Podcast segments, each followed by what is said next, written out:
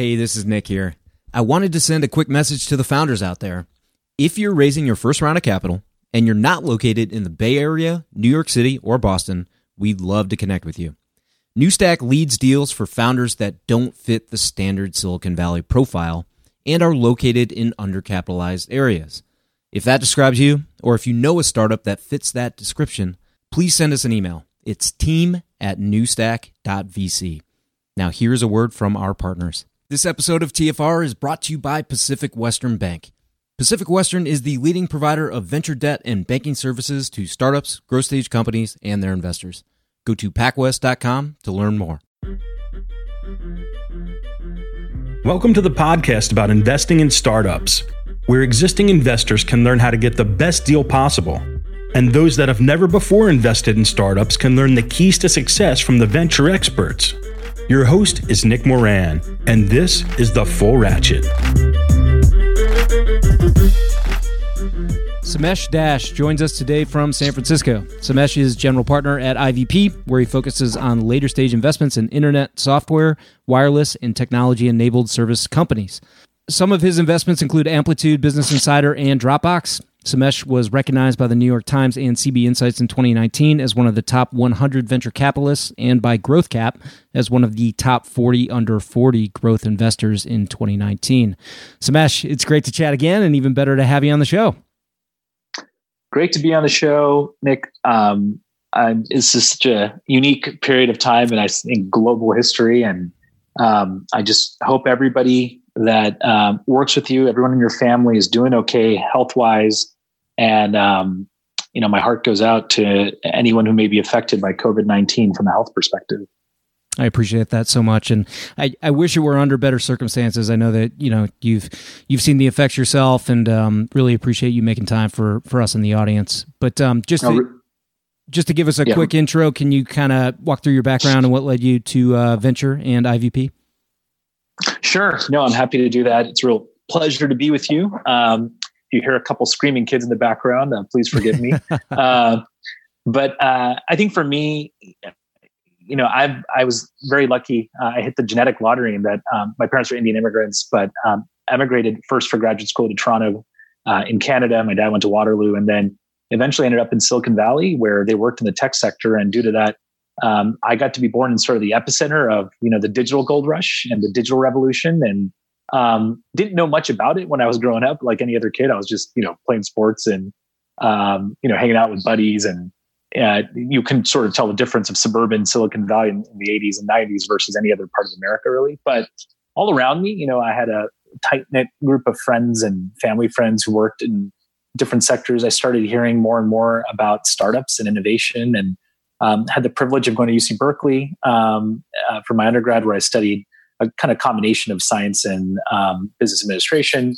Um, but then really got inspired um, about this industry about venture capital because I started reading books. I was in school in the late '90s, just when things, the first internet boom was happening, and had a chance to see some of the people that were part of that, from Jerry Yang and uh, Omidyar speak on campus. It was really inspirational to think about how they, at such a young age, were building such amazing companies. Um, you know, the the first time I really was aware of what venture capital was, because my parents were technical and really, you know, didn't know much about that world, the finance world, was I got to listen to a talk by John Doerr um, in the late 90s. And he talked about um, actually a deal that he had just done, which was actually Google, uh, and was walking through kind of the Series A process and how they did it. And I think what stuck to me was just um, how much venture capital was about working alongside founders and entrepreneurs versus my impression of finance was always that you know sort of you were involved in a transaction or you were had you had an adversarial relationship if you were a lender to them. Um, i didn't i love the idea that you could actually be a part of a team and multiple teams. Um, and you know the kind of quote that stuck with me was sort of um, having um, you know small interactions you know uh, with teams that lead to big impact. And so for me the my family in india was very involved in, in public policy and social work and journalism and it was always um, not about you know amassing personal wealth it was really about impact and helping people and i just felt that any industry that um, creates jobs and creates innovation you know has impact and i think the last thing was just um, inspiration it's still the reason that gets me so excited about work um, even as you know we're sitting on Zoom calls all day. It's just founders are so resilient. And um, especially in the last few weeks when I've seen, in spite of such um, trying circumstances for many of them, professionally and personally, how committed they are to company formation and company scaling. I just think that um, really is the the Benjamin Button, you know, fountain of youth for yeah. all of us. And so mm-hmm. that was um, that was really what led me to venture. Um, I also had a chance. I did a couple different things, including working at Sony in an operational role, and then working at Credit Suisse. I worked um, uh, at the Credit Suisse First Boston Tech Group, and it was run by a guy named Frank Quattrone, who you may know or yeah. uh, be aware of, who now runs Qatalyst. And um, in that role, I was an investment banking analyst. I got a chance to see, uh, get an education about just how Silicon Valley works. Um, I got a chance to work on uh, with companies like Salesforce and Yahoo and Google in the earliest stages. And actually, it's what led me to IVP. I had a few clients like Concur, the travel and expense software company, and Polycom, the speakerphone company, and Netflix that were all IVP investments. They had just raised um, their second completely dedicated growth fund, which was their 11th fund in history. It was 2004. And I came on as an associate and really had a view of doing this for two to three years and then um, kind of joining a startup or going to business school. And then um, I did end up getting my MBA at Stanford, but I missed the firm a lot. And it was such a uh, I missed the people a lot. Um, and so I came right back and I've had a decade plus run since then. And um, just been really, really lucky to work with such an amazing group of um, LPs that are in our fund, founders, and of course my partners and the whole team at IVP. Interesting. So, were you were you at the firm and active when the 2008 crisis hit, or were you at Stanford? I, I was. It was both. So, I actually had a chance to in the beginning of the crisis. That was sort of um, when I was still at IVP, and I was I was actually working on deals that were um, not too dissimilar from where we are right now being readjusted in the wake of a subprime crisis that was popping up out of that nobody had predicted. I also had a chance to stay involved in the firm in a variety of ways while I was in business school and then come right back um, in 2010.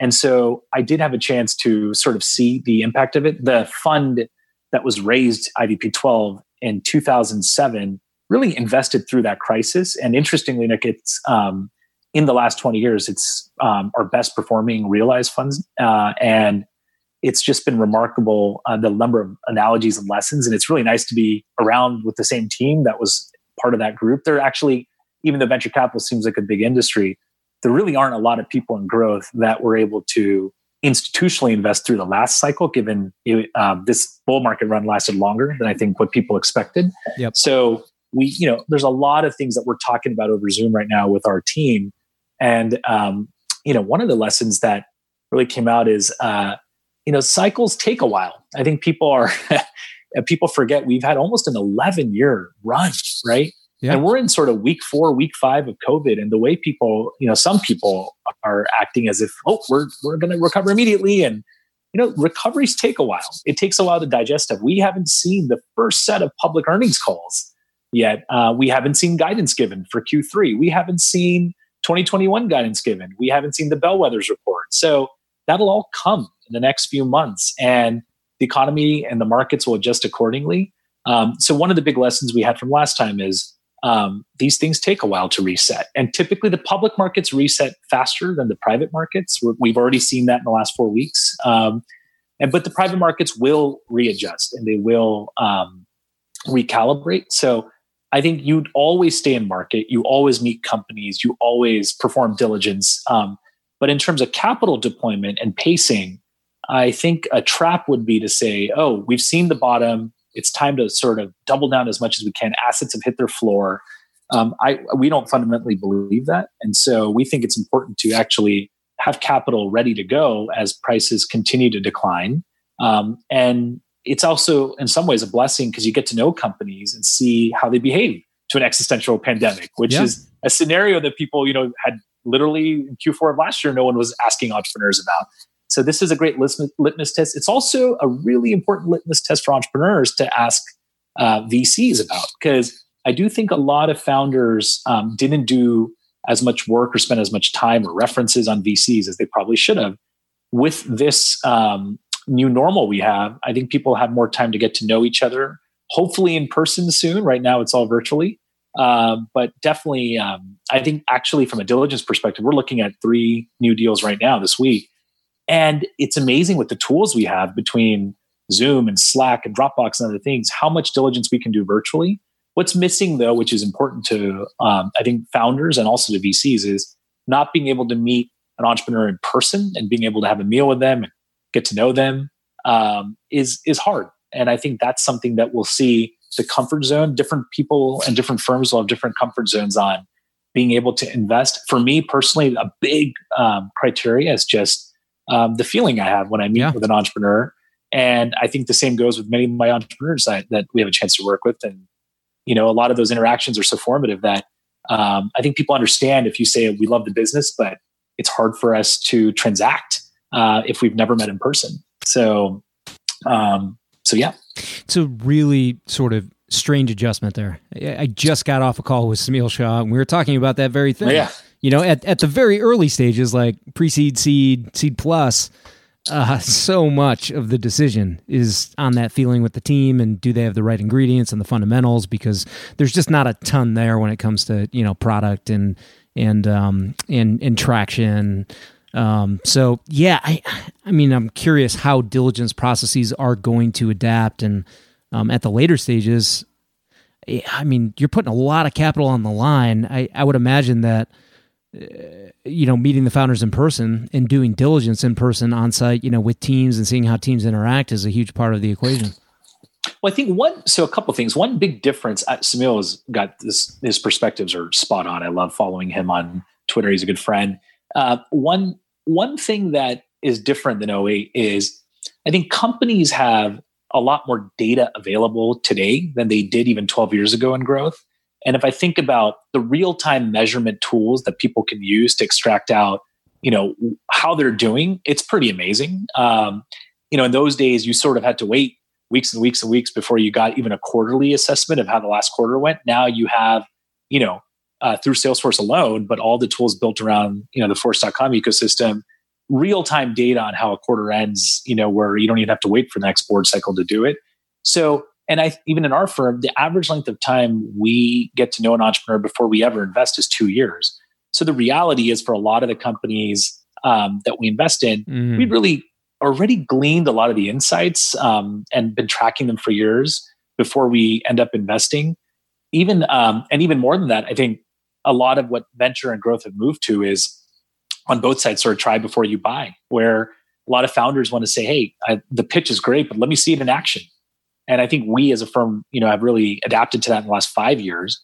And the same thing goes with entrepreneurs. If you're going to be writing a big check you know at a healthy valuation you really want to get to know people and understand their motivations and see how they perform versus their own internal goals and plans. And so that part of it i think um, is actually positive. I think the venture ecosystem is calibrated for that.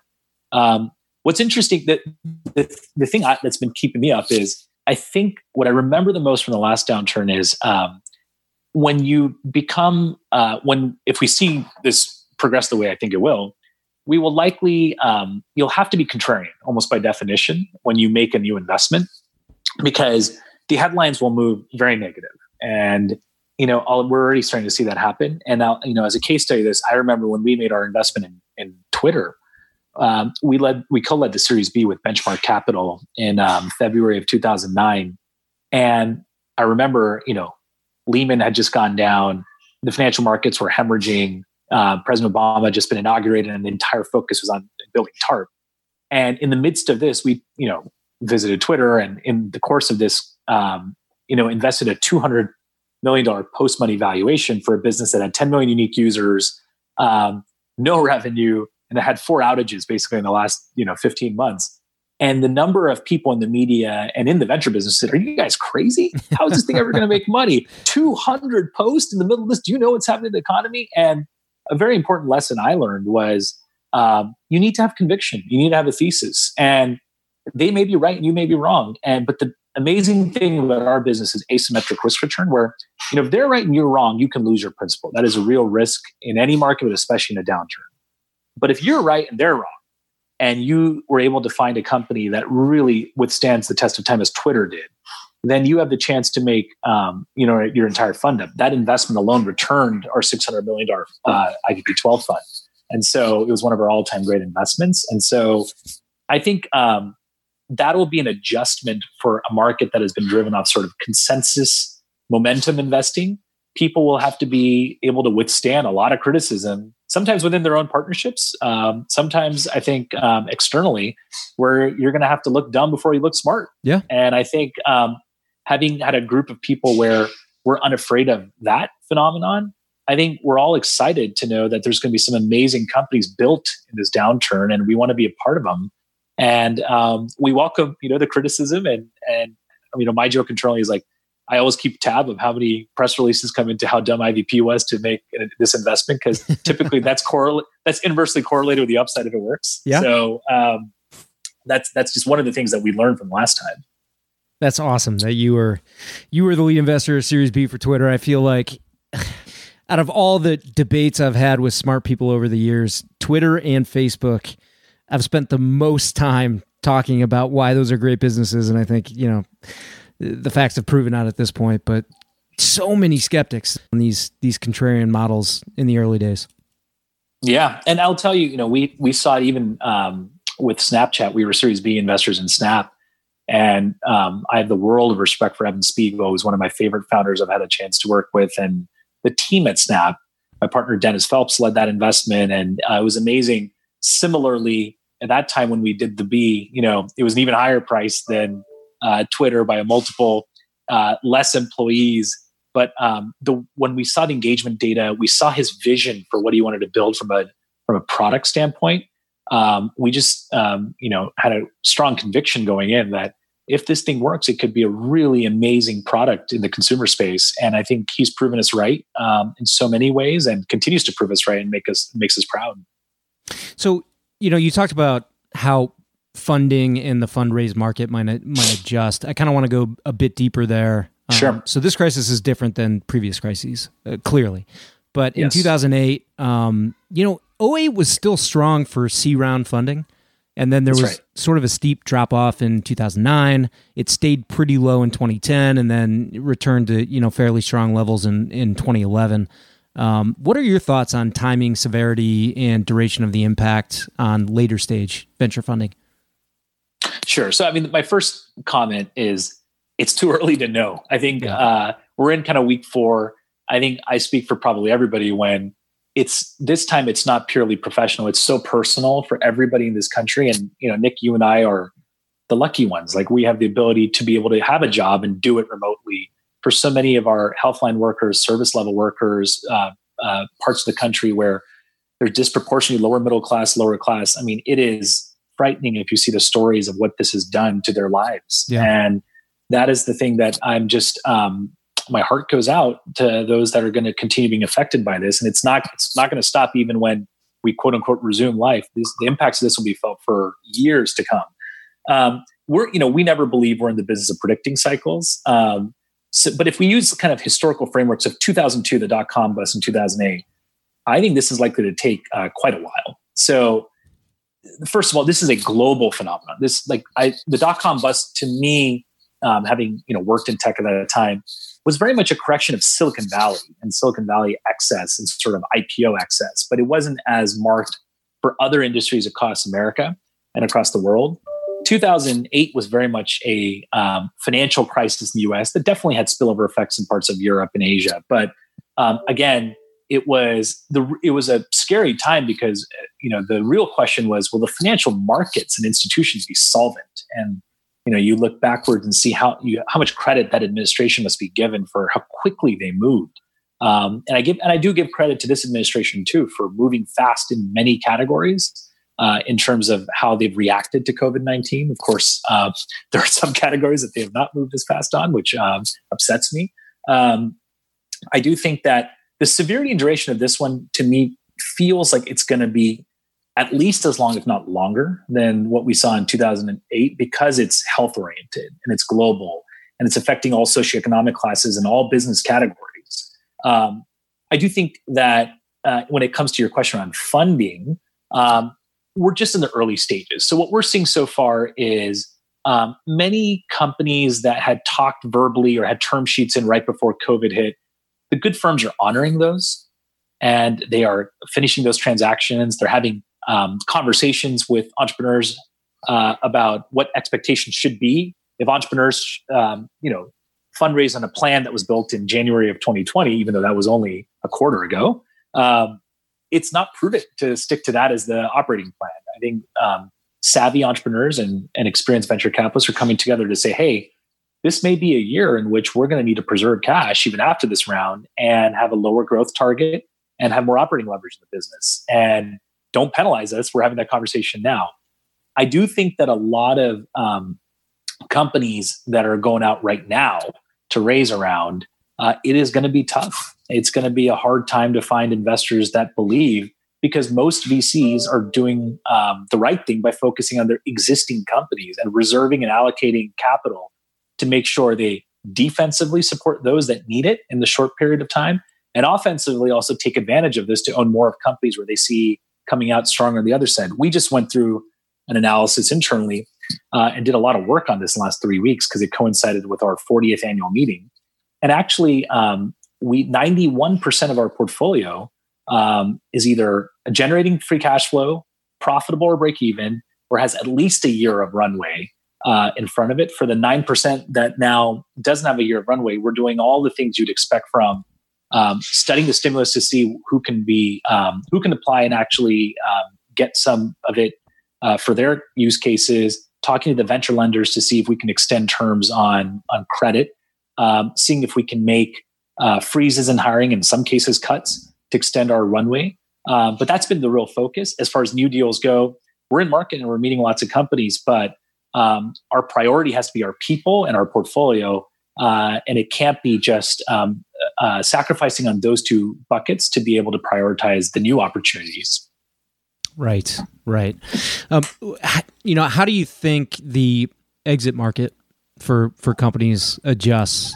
Um, here again, this is so early, right? We're only three to four yeah. weeks in, and so eh, you're not predicting the future here. But you do have experience with a previous crisis. You work with a lot of folks that have seen multiple.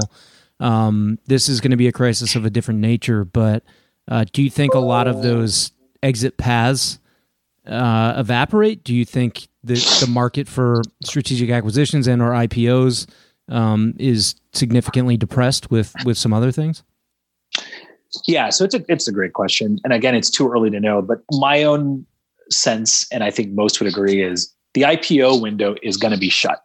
So those that filed in Q4 of last year, Q1, with the hope of going out in Q2, Q3, it's just not going to happen. Like we're just not going to see the receptivity by institutional public shareholders to buy in at IPOs when you know the key thing so one of the unique aspects of ivp is we're a true crossover fund from ivp one onwards where we can allocate a portion of our our existing venture fund to public investing we typically use it selectively to buy in the ipos of our existing companies or support them um, in the aftermarkets. We, uh, but we really have it for periods like this, where in whether it was 1987 or uh, 1991 or 2002 or 2008, we have an opportunity to um, make select long only public investing in tech companies where we have a three to five year hold period.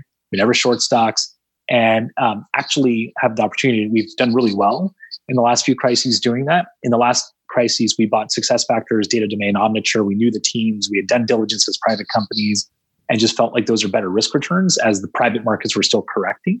Um, I do think the IPO window is suspended. I don't think it's shut. I think it um, absolutely has the opportunity to open back up in Q4 because my our perspective on the pandemic is um, there are certain sectors that are getting hit really hard, whether it's travel or hospitality or retail. Um, but fundamentally, uh, you know, we, I'm very optimistic that we will get through this as a country and as an industry, and people will go back to taking vacations, buying uh, things, um, you know, having shared experiences with loved ones at restaurants. And so, in that case, I think things get delayed. I don't think it shuts for any fundamental reason. I do think the M and A window is actually very active. We saw a number of deals announced last week uh, in the security space, in the enterprise infrastructure space we have a few companies that have actually had conversations accelerate. Most tech strategics are pretty cash rich um, and view this as an opportunity for them to get better value and do a few accretive investments um, than they may have at the peak of where valuations were high in startup land in the last 12 to 18 months. Uh, so I think the M&A window will be quite active in the next two quarters as the IPO window shut. And I think in terms of um, private equity, it'll be interesting to see what happens there. A number of private equity, global private equity firms are going to be fundraising. Credit markets are changing dynamically. So um, historically, especially in software, we've seen firms like Vista and Thoma Bravo be very active. I think they will be active in a certain um, size and scale, but in terms of large new um, control investments, I'll be interested to see. I think they may suspend also for the next few quarters.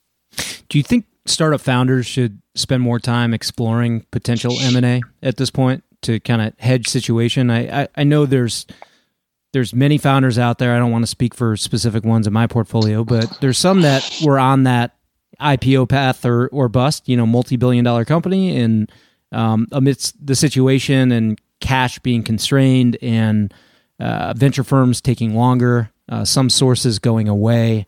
Um, do you think that founders should be spending more time engaging with strategics um, to have optionality? So, you know, as a former, once upon a time for a short part of my career, investment banker, I always believe in the phrase that I think Frank had coined, which was companies are are bought, not sold. And so, I I actually think that um, you know founders are under a tremendous amount of stress, both personally and professionally.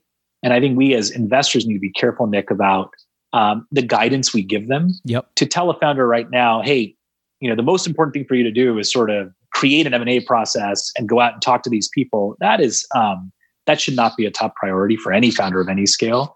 I think most of the big strategic acquirers of corp dev teams who are very savvy and understand this is an opportunity, and many are reaching out proactively to companies. Um, I think there's a reason why good advisory firms exist. It's to help them if they're serious about wanting to figure out what their options are. Engage the right advisory firms um, to you know make sure that you know how to even think through the conversations if you're a founder and haven't been through it before. Um, I think the first order of business is actually having control of your own asset and giving yourself runway and liquidity. So most of the founders that we work with at the at the late stage near IPO stage are thinking through the next 30 to 90 days. What are the areas in which they can see savings? Where is their potential upside? You know, for all the um, there are companies, of course, in our portfolio that are affected by this disproportionately because of the nature of what they do. But there's other companies that are really benefiting uh, in many ways that were unexpected. We're investors in companies like Masterclass, Discord, which are seeing a huge rise above plan in terms of engagement on gaming and on content consumption. We're in Coinbase, which is seeing trading volumes um, increase dramatically. Um, you know, we're public investors. We were private investors in Slack, which has seen huge growth and teams and subscriptions in the last year. Stewart's talked about this uh, on Twitter. Um, so, you know, it's affecting companies differently. I would say the broad advice I'd give if you're thinking about M&A is instead of sort of saying no way jose if you believe that um, it could be an, an event that has value for all shareholders not just the founders it's a good time to engage your board on this engage your your management team and engage the right advisory firms but i would not recommend trying to go out and sort of running your own rogue process Somesh, what do you think happens in the secondaries market i think that's a good question i think um, and again if you stratify companies so and uh, when it comes to buying secondary shares, there's different constituents. We do a lot of it at IVP. Um, I do think that seed and you know many first-time funds and seed investors are going to probably see in the next few quarters the need for liquidity. Um, you know, we talk a lot to our limited partners, and the reality is for um, IVP has always had this crossover um, focus, and you know we've uh, in the last decade distributed you know on the order of um, $4 billion. So we've always had liquidity as a central tenet of the partnership and our relationship with LPs. For a lot of other um, smaller funds, they haven't distributed anything to their limited partners. And as they're young and they've kind of had um, this being their investment cycle, we typically see for any fund, year one through four is sort of the primary investment cycle. Uh, year four through seven is sort of the harvesting cycle uh, and year seven through 10 is the liquidity cycle. Some of these funds are sort of in year three, year five, year six, so they haven't seen any liquidity. And so we view this secondary markets will get quite active where larger funds like IVP and others will have the opportunity to, in our existing companies, but also new companies, um, actually provide that liquidity to these early angel investors. I think um, many, we're seeing this in real time, many teams are really making the hard decisions to do pay cuts for executives Um, we talked about this today as a partnership, but one of our companies just decided that the full executive team will take a 40% cash pay cut. Um, different people have different um, levels of kind of personal liquidity available to them. Some can manage that. Others, you know, have um, yet to buy a home, you know, in New York or the Bay Area and have kids that um, they want to be able to provide for. So we think in those cases, inside investors will go in and buy their shares and provide them partial liquidity uh, to help them out in these crises. And we're actually having an active discussion, one coming I'm involved in right now on that. Um, I do think that, um, you know, uh, many of the companies that raised enough money, you know, before COVID 19 hit will be able to weather this. And if you are a firm that wants to get in, I think one entry uh, strategy will be going in through liquidity. The question will be pricing. I think right now you're seeing most uh, secondary deals still happen at like a five to 10% discount for the hot deals from the last preferred. That delta last time this happened in 2008, 2009 will get larger uh, as more and more quarters go by. Um, and a few companies will be able to, you know, probably see smaller discounts or maybe even price parity, just given they're growing so fast and maybe they're in industries that are counter cyclical. But you know, many of the companies will have to see secondary deals happen at uh, much more significant discounts to their last preferred. What What's your take on some of these late stage companies that are in sectors, markets that are hardest hit right by the crisis? So we've got the service industry, travel, um, service and, and hospitality. Uh, you've got mobility, you know, companies like Bird, companies like Airbnb. I think Airbnb was planning on going public in 2020, which may not happen now. I, what happens to these well capitalized companies that are just getting crushed by the nature of this crisis? It's a good question. And again, we're just, I think they're so, um, they're reacting. I give Brian Chesky a lot of credit. We're not investors in Airbnb. Uh, we wish we were. He's really an amazing, resilient entrepreneur in light of, you know, for no fault of his own, you know, the changes that's happened to their kind of status quo. The amount of support Airbnb is providing for health workers around the world and their community of homeowners is just remarkable. And I think it just shows culture matters.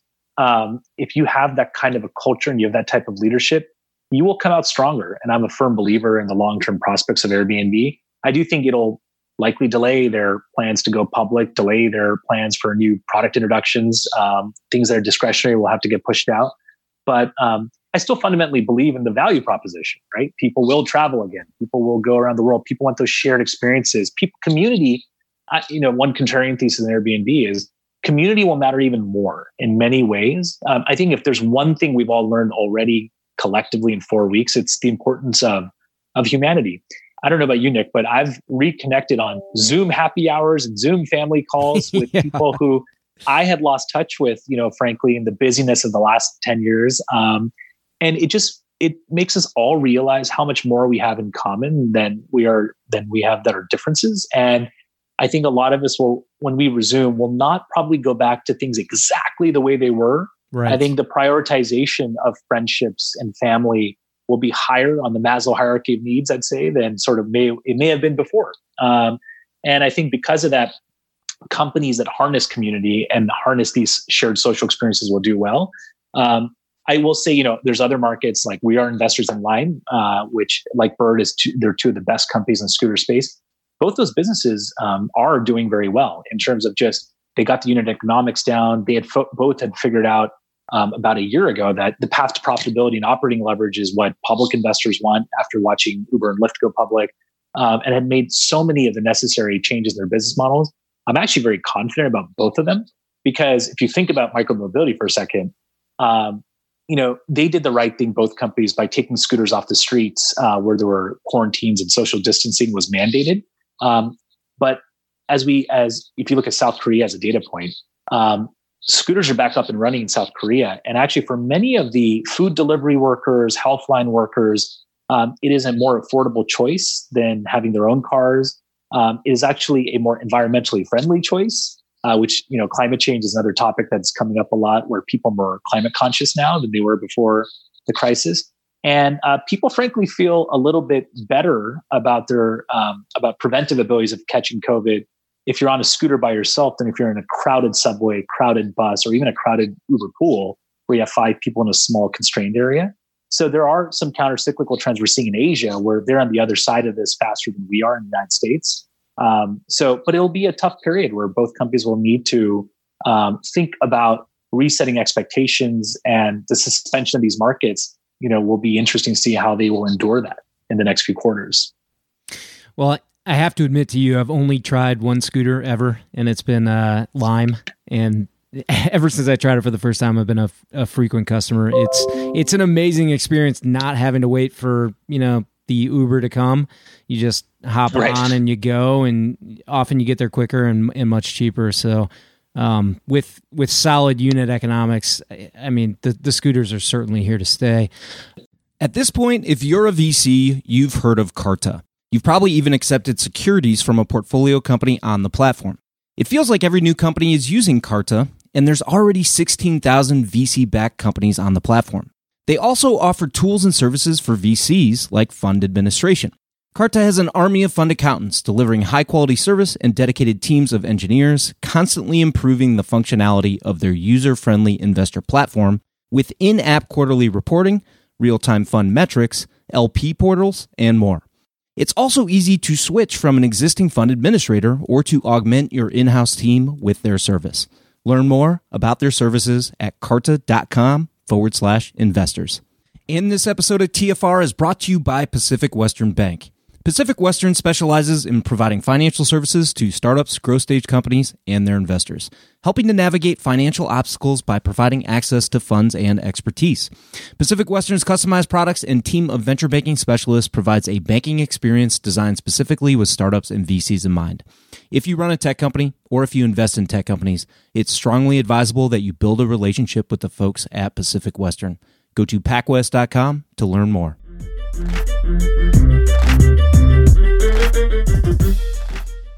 So, Somesh, you've been at IVP since 05. Uh, what are your best recollect- recollections of the changes in strategy that were made during 08, 09?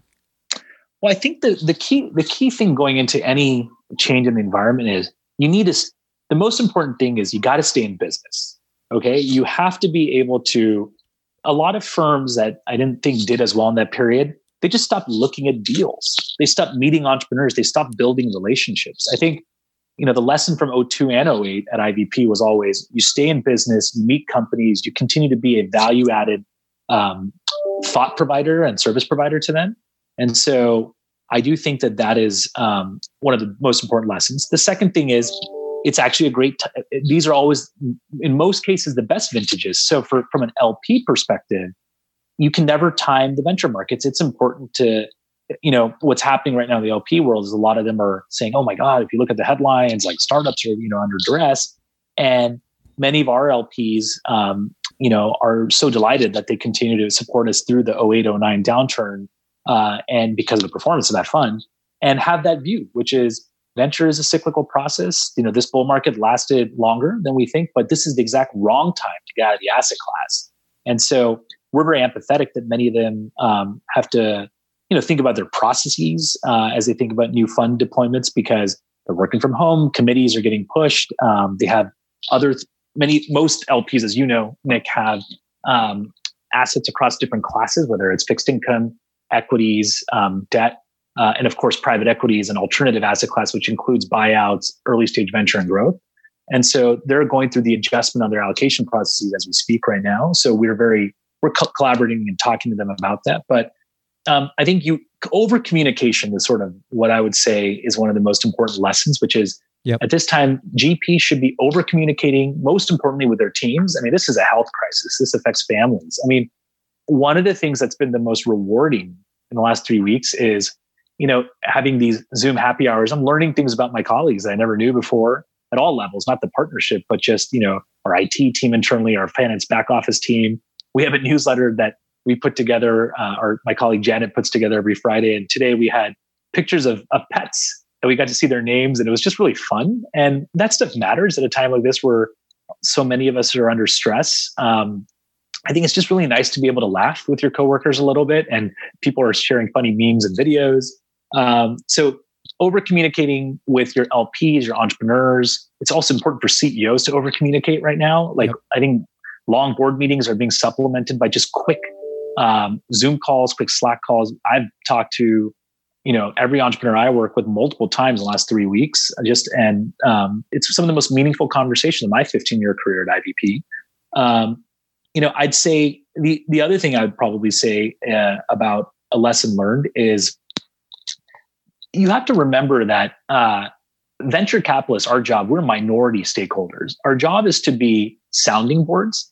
I remember a quote that Mark Leslie, uh, who's been a mentor and former professor of mine at Stanford, said, which is, um, if you don't listen to your board, you may get fired. But if you listen to your board, you will get fired as advice to CEOs, which I thought was one of the great quotes. Um, it is hard as a CEO right now. You're getting inundated with inputs and advice, and it's important to know your true north, your compass, but your intuition, your voice as a CEO is what matters the most. And so solicit input, but you got to figure out which ones are relevant. You got to figure out what people's self interests are. And you got to trust, most importantly, your intuition and gut. Yep. And I think as, as CEOs, we, you know, we just salute all of them for being, they're so resilient. And, you know, in normal times, at a time like this, I'm just, I'm just so proud of the ones we work with at IVP to be able to communicate uh, with them, but to be able to empathize with them and understand that none of us have the answers. We're trying to figure this out together. We're a team, right? We're not, you know, adversarial. I think that's the the pattern that we're seeing emerge with the best conversations with investors and founders. Um, I think the biggest mistake that CEOs uh, make is not communicating enough, uh, and and then people feel blindsided or not heard. I think in some ways, being an investor or board members like being a parent like with your with my kids you you want to be sure they're you, you know you're heard and you're valued and you're respected.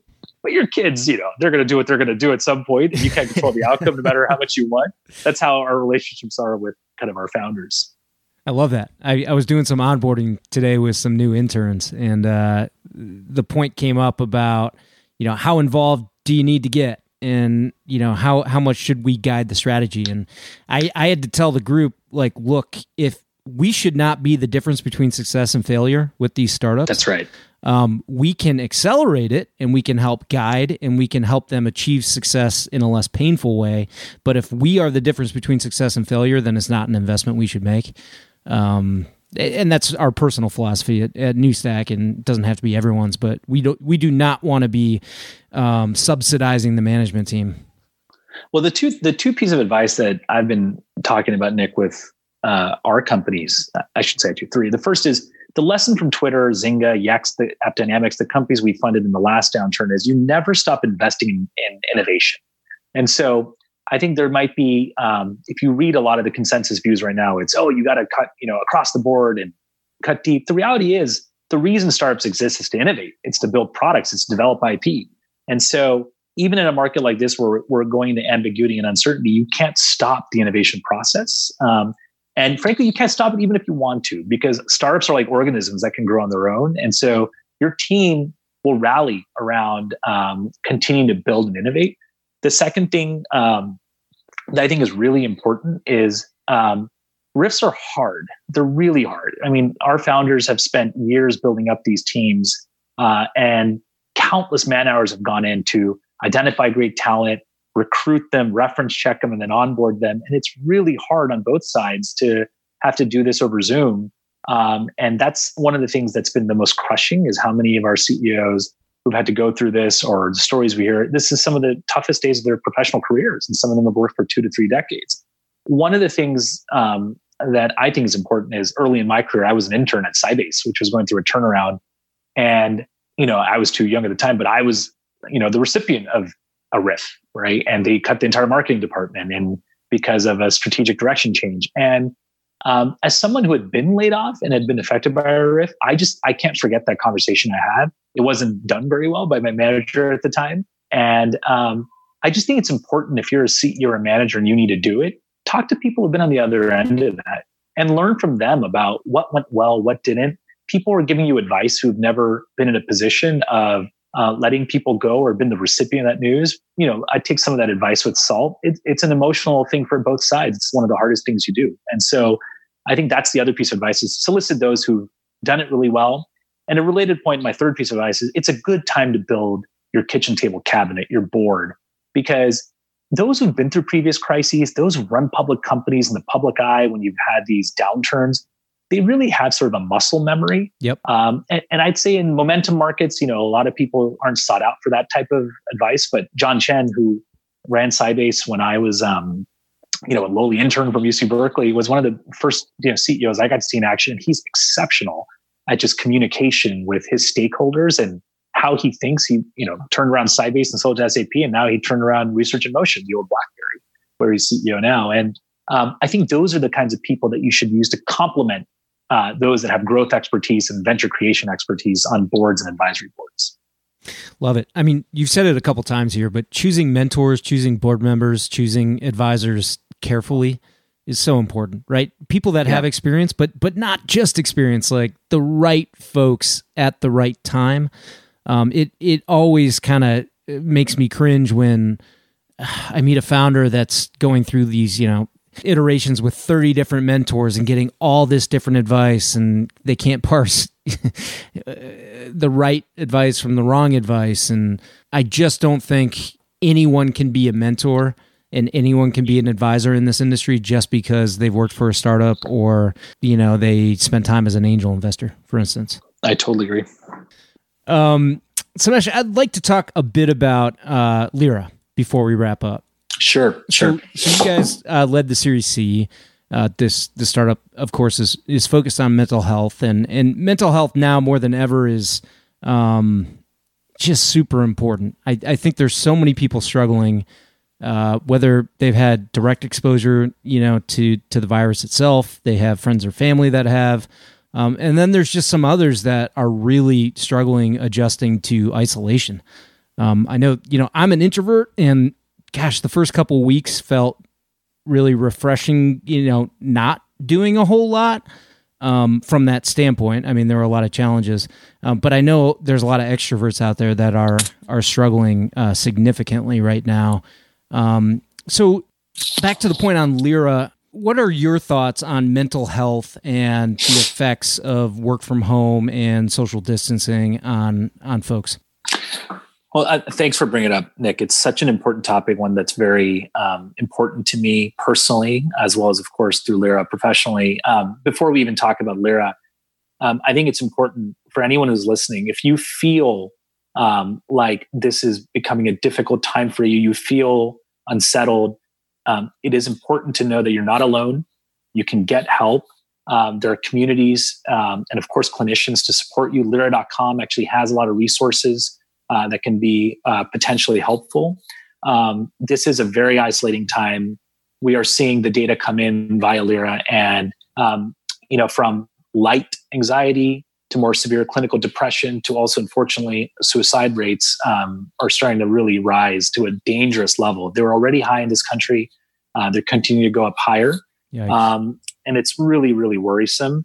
Um, I, the silver lining is telemedicine uh, may be the bridge that was always missing between traditional psychiatric care, clinician care, uh, and the vast, uh, the millions of Americans um, who have light to severe mental health disorders. Um, it is uh, something that um, I've seen, you know, across my own family and my wife's family. I've seen it with friends. Um, I've lost friends from it over the years, and it's something that I just cared a lot about passionately. The um, crisis is definitely exposing the fact that we need to have a stronger conversation and um, and more awareness about mental health. I'm really proud of um, kind of where the United States has gone in the last decade versus where it was two, three decades ago. The stigma is no longer as marked as it was, but um, different cultures and different ages react differently, and so it's I think important for um, people this to be part of the national consciousness um, the story on Lyra was actually interesting. I, you know, we were talking earlier about the length of time we typically meet people as two years. I actually met David Ebersman, the CEO, a decade before we ever got a chance to work together. He was the CFO of Facebook. Um, and we had a chance to look at a few of the Facebook rounds that he was organizing on behalf of uh, Mark Zuckerberg and Sheryl Sandberg. He was hands down one of the most impressive executives, and of course, one of the most impressive public company CFOs uh, we've ever seen, from both being CFO of Genentech and Facebook um, in some ways the perfect background for a, a company that's uh, really working on building um, what we call a blended care product, which has both physical providers, um, you know, EBT, CBT trained clinicians, psychi- um, psychiatrists um, who can come and help um, employees of large companies or customers, but also coaches who can work uh, virtually on apps to sort of be there to care for uh, patients when they can't see them in person, like right now. Um, so we've actually seen the data uh, show that this is top of mind for so many employees of companies that are customers of Lyra. Um, I think what's really um, impactful is this is such a mission driven company. Um, but um, as we announced as part of the financing, it's also really good business. You know, we have 100 million of revenue kind of in sight. Um, we have the opportunity to transform, you know, some incredible businesses across different verticals, uh, where it's not just about the executive team getting help; it is down to the service level workers um, being able to access help.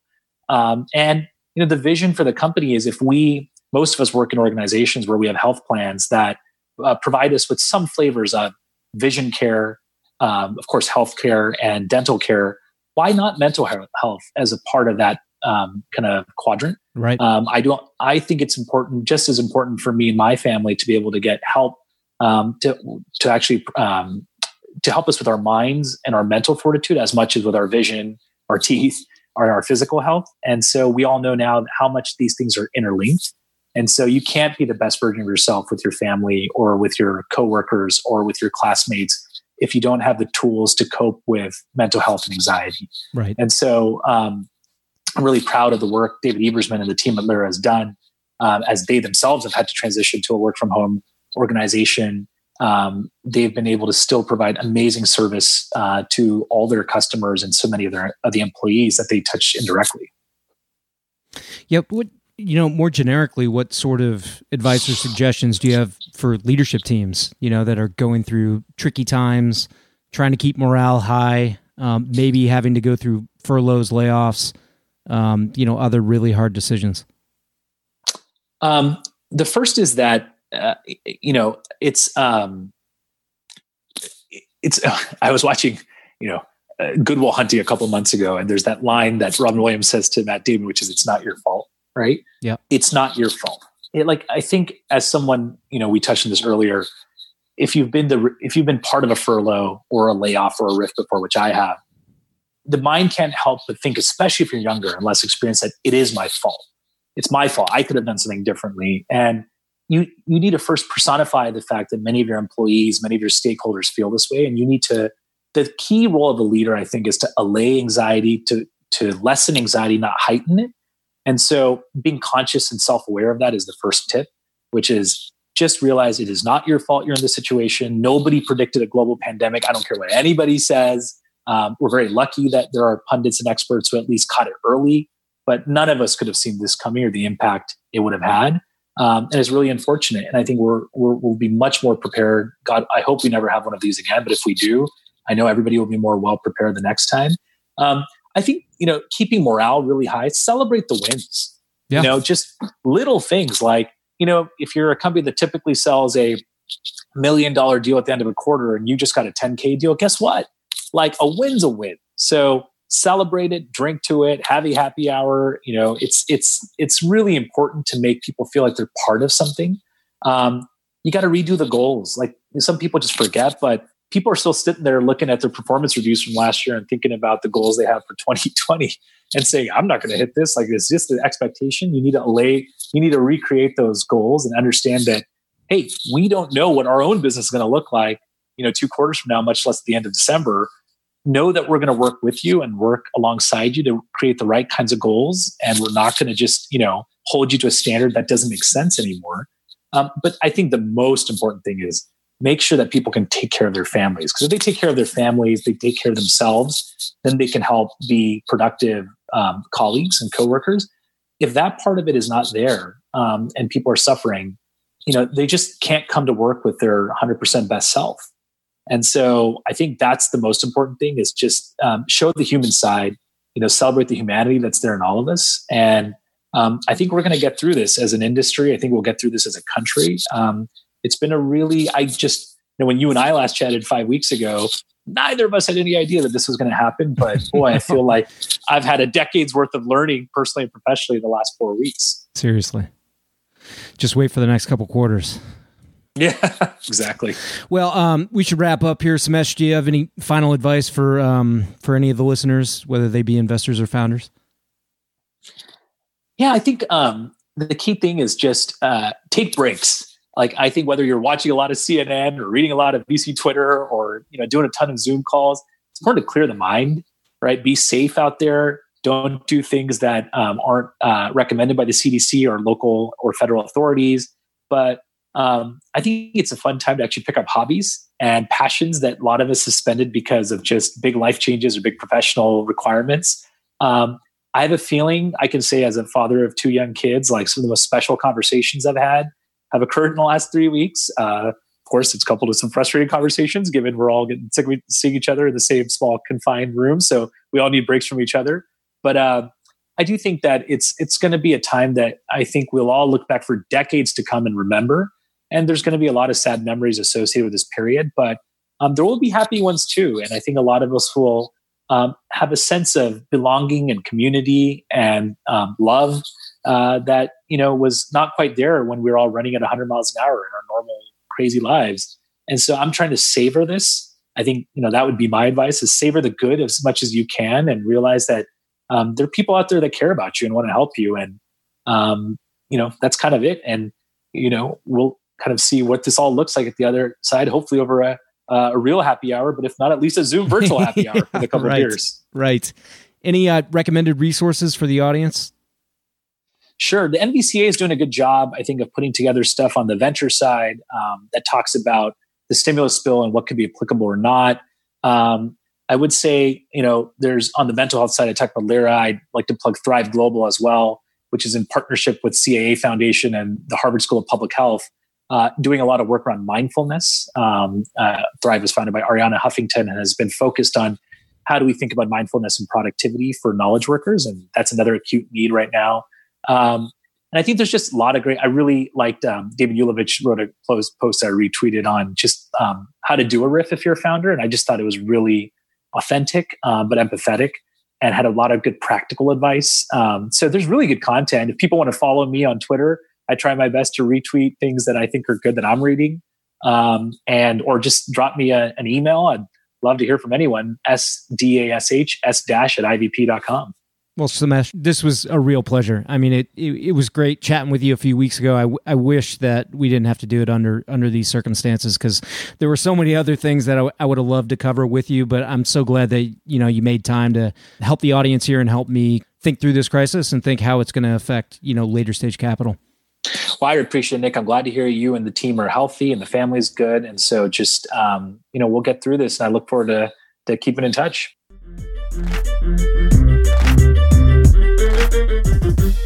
That will wrap up today's episode. Thanks for joining us here on the show. And if you'd like to get involved further, you can join our investment group for free on AngelList. Head over to angel.co and search for New Stack Ventures. There you can back the syndicate to see our deal flow, see how we choose startups to invest in, and read our thesis on investment in each startup we choose. As always, show notes and links for the interview are at fullratchet.net.